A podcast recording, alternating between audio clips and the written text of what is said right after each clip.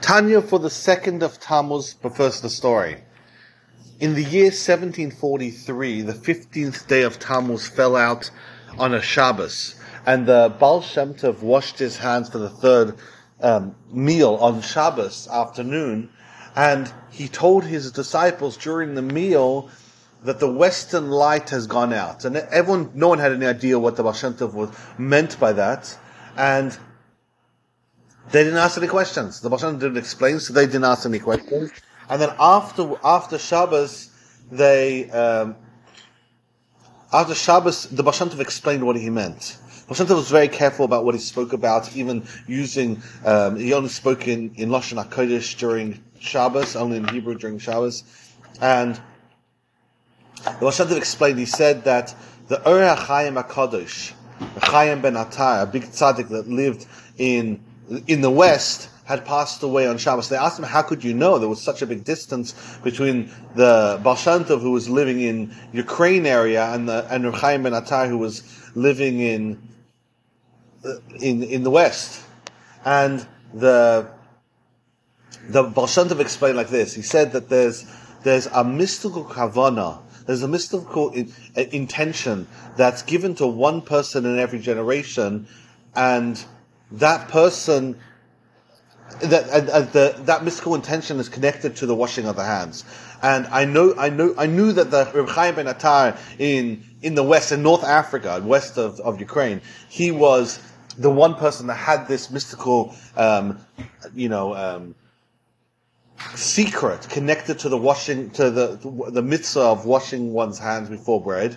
And now that I had just ha- now that I received it, I understood that he had passed away. And sure enough, they discovered that. That on Shabbos, the 15th of Tammuz, so far away from where the Baal Shem Tov was, Reb Chaim ben had actually passed away.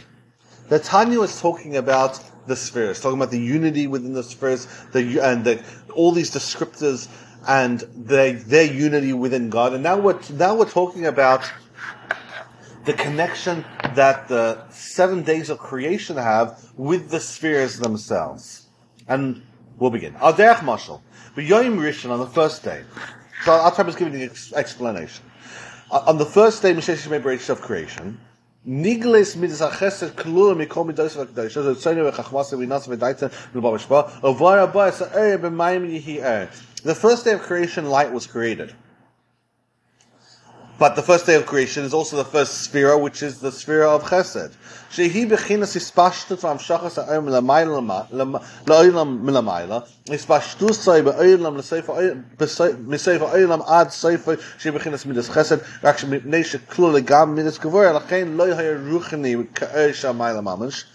ולא נסלבש בעולם הזה, שהוא בכינס גובה תכלס, שהוא מהלך תקוף שנה מהארץ להקים מזכר מערב.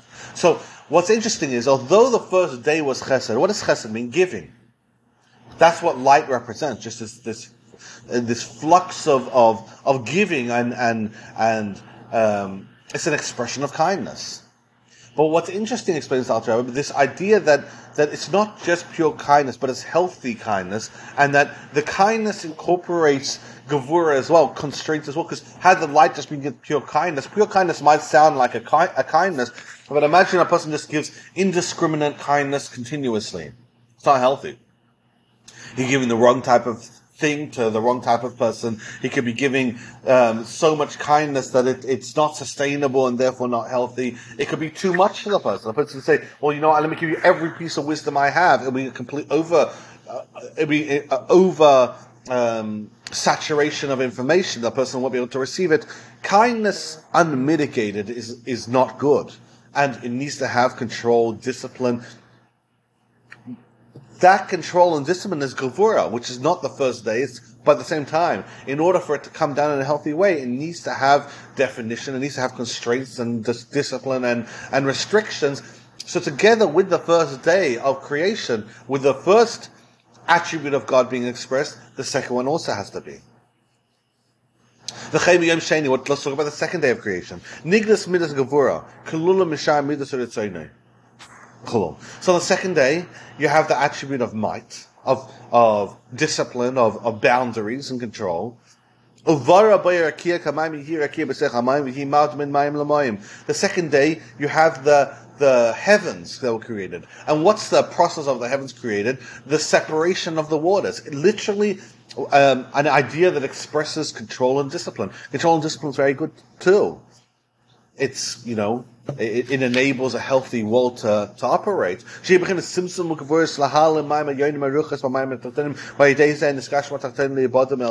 It separates the higher worlds from the lower worlds. It creates a sense of, of, of organization. Now you say, well, it's just the second. The second day is just the second um, level. That wouldn't be healthy. Just as the first day needs to have, but um, both uh, giving and let's call it control and mitigation. The second day, which represents mitigation, also needs to have giving. The world was created in such a way that it's it's dependent on kindness and if it was just going to be controlled, that wouldn't be healthy either.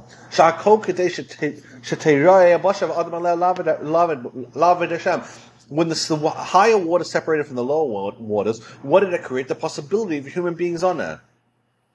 That's not pure discipline. Pure discipline, discipline wouldn't would be considerate to, to human beings being able to be successful and, and fruitful on, in the world.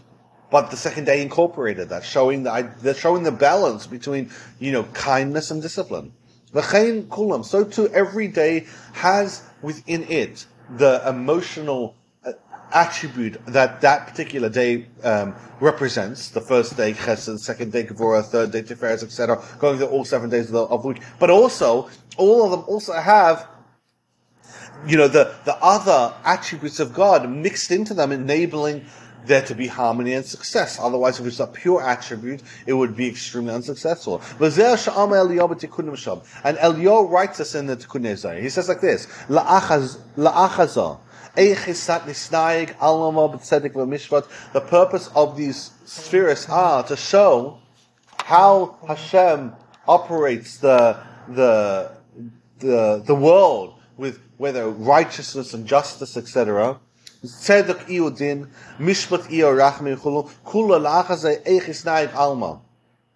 Of love the islach tzedek yidia de iyo din, v'la mishpat yidia di rachmi, v'la v'lav mikol inan mitas klal. So the Eliyahu Hanavi, Elijah the prophet teaches us like this. He says, the purpose of these verses is that to show the world conducted through righteousness and justice, you have to have all of these spheres. And what is righteousness? it's law, it's kavura. And justice mercy is is is these expressions of these attributes is to, is how Hashem is able to have it, but you need to have all of these attributes. This means one attribute on its own, it wouldn't be a healthy balance. So Hashem has all these different attributes, and different days of creation represent the different um, the different attributes, but it's not pure attributes. The attributes have what we call ischalulos. It has uh, included included within every um, world is within every attribute is other attributes as well, creating this harmony and, theref- and thereby a, a success within the within the within creation.